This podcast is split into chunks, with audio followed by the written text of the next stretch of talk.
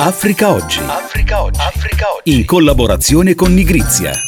Bentrovati e bentrovati a questo nuovo appuntamento di Africa Oggi. Io sono Luca Del Ponte e con i giornalisti e le giornaliste di Nigrizia e Nigrizia.it facciamo il punto come ogni weekend sulle relazioni tra Africa ed Europa. Siamo alla quarta settimana di guerra in Sudan. A guidare l'assalto contro l'esercito regolare del presidente generale Buran è il golpista Dagalo MT con i suoi paramilitari delle forze di supporto rapido, e cioè gli ex tagliagole Jean Jawid. Saccheggi e combattimenti si susseguono ininterrotti a Khartoum, la capitale capitale, oltre 700.000 gli sfollati costretti a lasciare le proprie case e un paese precipitato nella catastrofe denuncia l'alto commissario delle Nazioni Unite per i diritti umani Volker Turk. Ma ora a destare clamore sono le voci sempre più insistenti di un appoggio dato pochi mesi fa dall'Italia proprio al generale MT e cioè a colui che poi sarebbe diventato l'autore di questo assalto golpista in Sudan. Un appoggio che l'Italia e l'Europa intendevano allora finalizzato al contrasto dell'immigrazione clandestina.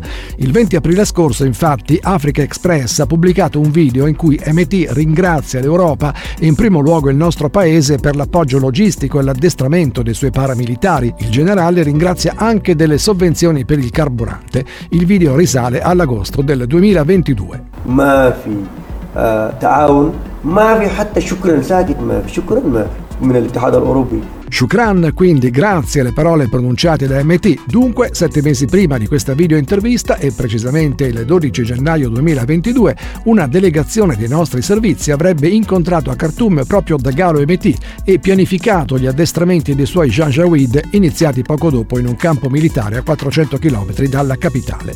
A svelare questo retroscena è Massimo Alberizzi, giornalista del Fatto Quotidiano e di Africa Express, che ci riassume la vicenda. L'Italia è comunque coinvolta, non so se in questo momento di guerra stanno ancora addestrando le milizie del Rapid Forces, che sono milizie paramilitari, ma le hanno addestrate fino all'inizio del conflitto, quindi fino a 20 giorni fa. A perlomeno hanno mandato dei militari italiani che hanno addestrato queste milizie. Ma chi sono queste milizie?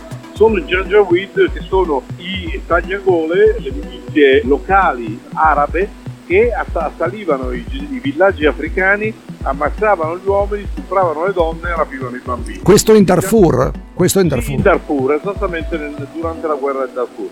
Gli italiani con l'idea di voler bloccare assolutamente i migranti, quando hanno fatto degli accordi con il Sudan, hanno fatto degli accordi perché queste milizie mettessero sul confine sudanese libico a nord del Sudan e quindi bloccassero i migranti. Ma si sono rivolti a tagliagole perché poi i Janjaweed nel frattempo sono milizie paramilitari ma comunque sono state integrate nel governo perché il loro capo che da Calo a 20 poi era vicepresidente del Consiglio Supremo, quindi della Repubblica. Quindi a questo punto gli italiani hanno cominciato ad addestrare queste milizie e noi sappiamo che il 12 di gennaio del 22, ma poi abbiamo rispetto all'articolo scritto per il Fatto Quotidiano e per Rapid Express, noi sappiamo che ci sono stati altri incontri perché gli italiani sono andati a Khartoum in Sudan anche il 3 per esempio di agosto. Capo della missione era il capo dei servizi dei segreti italiani, quindi non era una missione di secondo piano, era una missione di primo piano e tra i suoi membri, forse come vice capo, aveva il colonnello Antonio Colella. Chi è il colonnello Colella? È un militare, sì, ma non è un addestratore di militari sul campo, è un esperto di cyber security. Allora, com'è che ad addestrare Gian Jawid si va dall'esperto di, di cyber security? Semplicemente perché l'Italia ha venduto al Sudan un software di altissimo livello prodotto dalla Hacking, Hacking Team, una società italiana che ha venduto a questo, questo prodotto per spiare i cellulari, i computer ai regimi più antidemocratici e più sanguinari del mondo, tra cui a quello sudanese. Quindi probabilmente Antonio Colella è andato giù proprio per fare un training per questo software. Che tu sappia attualmente l'Italia finanzia ancora questa armata paramilitare oppure i sì, finanziamenti social? Il finanziamento non è solo italiano, diciamo che l'Italia finanzia l'addestramento, ma a finanziare dal punto di vista è stata l'Unione Europea. Secondo quello che mi hanno detto loro, fonti ufficiali non hanno fornito armi letali, ma hanno fornito la logistica che vuol dire camionette, camion, 4x4, insomma tutta la parte operativa senza armi letali, apparentemente. Grazie al collega Massimo Alberizzi del Fatto Quotidiano e di Africa Express che su questo risico del Sudan sottolinea il paradosso di un'Italia che in Sudan avrebbe aiutato gli stessi paramilitari golpisti supportati a loro volta dalla brigata Wagner vicina agli interessi del Cremlino.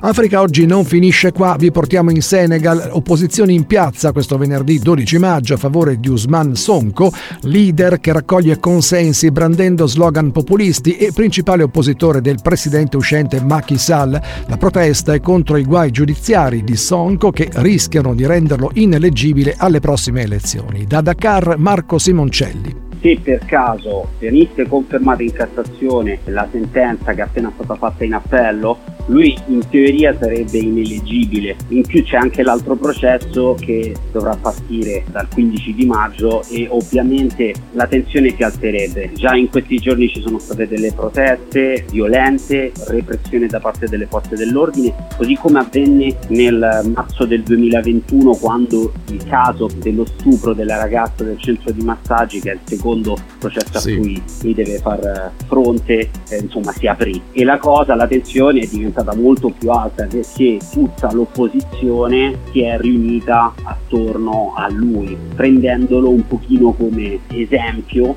perché già nel passato due oppositori nelle precedenti elezioni del 2019 sono stati esclusi dalla Corte elettorale sempre a causa di procedimenti giudiziari. Quindi tutta l'opposizione sta dalla sua parte, un po' per opportunismi, però ecco la popolazione ha iniziato a vedere questo tipo di accuse giudiziarie come una trama da parte del governo per escludere i contendenti a un'eventuale ricandidatura di Magitale. Ecco, e questa è un po' la percezione generale, ma esistono sospetti fondati che la macchina giudiziaria possa essere in qualche modo pilotata dall'attuale governo e che questa possa essere usata per inertizzare il più importante oppositore politico? Allora, da giornalista devo dire che non esistono prove eh, al momento portate dall'opposizione a sostegno di questa ipotesi, quindi non, non mi sento di dire che la giustizia sia guidata dal governo. C'è da dire però che chi è al governo ha una certa influenza su queste istituzioni. Marco Simoncelli, sappiamo che l'attuale presidente del potere Macky Sall si è fatto una legge ad personam modificando la Costituzione in modo da poter eventualmente essere rieletto per un terzo mandato, bisognerà capire se vorrà poi ripresentarsi o no, ma chi è Sonko, il suo oppositore, rispetto a Macky Sall? Che tipo di profilo si può fare?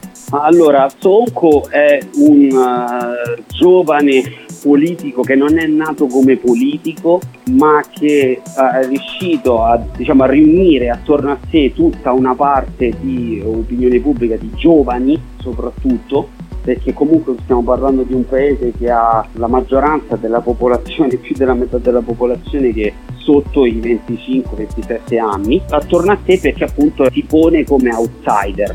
Però anche i suoi comizi a cui ho partecipato personalmente sono da considerare diciamo populiste in senso senegalese, nel senso che le proposte che vengono fatte sono contro il regime, contro lo status quo, contro anche l'influenza straniera che c'è nel paese. Quindi questo spirito rivoluzionario va a rinfocolare gli animi dei giovani che purtroppo in questo paese vivono una situazione difficile, fatta di disoccupazione, di mancanza di opportunità, di mancanza di via d'uscita da una situazione precaria. Ecco, ma dal punto di vista economico e sociale è un paese che ha delle difficoltà? Beh, allora, come tutti i paesi africani ha subito grossi problemi economici a causa della crisi legata al Covid-19 e successivamente allo scoppio della guerra russo-ucraina, soprattutto dal punto di vista alimentare, quindi ripercussioni ci sono state. Tuttavia comunque il Senegal, che è un paese abbastanza forte, economicamente è riuscito a cavarsela piuttosto bene, in più ci sono prospettive molto buone perché lo sviluppo per esempio dello sfruttamento del gas, del petrolio con i nuovi pozzi che sono stati trovati a largo delle coste al confine con la Mauritania che dovrebbe partire a breve e poi appunto investimenti importanti come il porto, il nuovo porto di Dakar che potrebbe diventare un hub regionale, eh, lo sfruttamento di altre risorse come sabbierare o fosfati su cui sta investendo il paese. Quindi insomma dire che il Senegal è in difficoltà economica non mi sento di, no, di dirlo, ecco. tutt'altro e dunque una eventuale ineleggibilità del principale oppositore che rischierebbe di creare forti tensioni in un paese come il Senegal fino ad ora ritenuto stabile. Grazie Marco Simoncelli.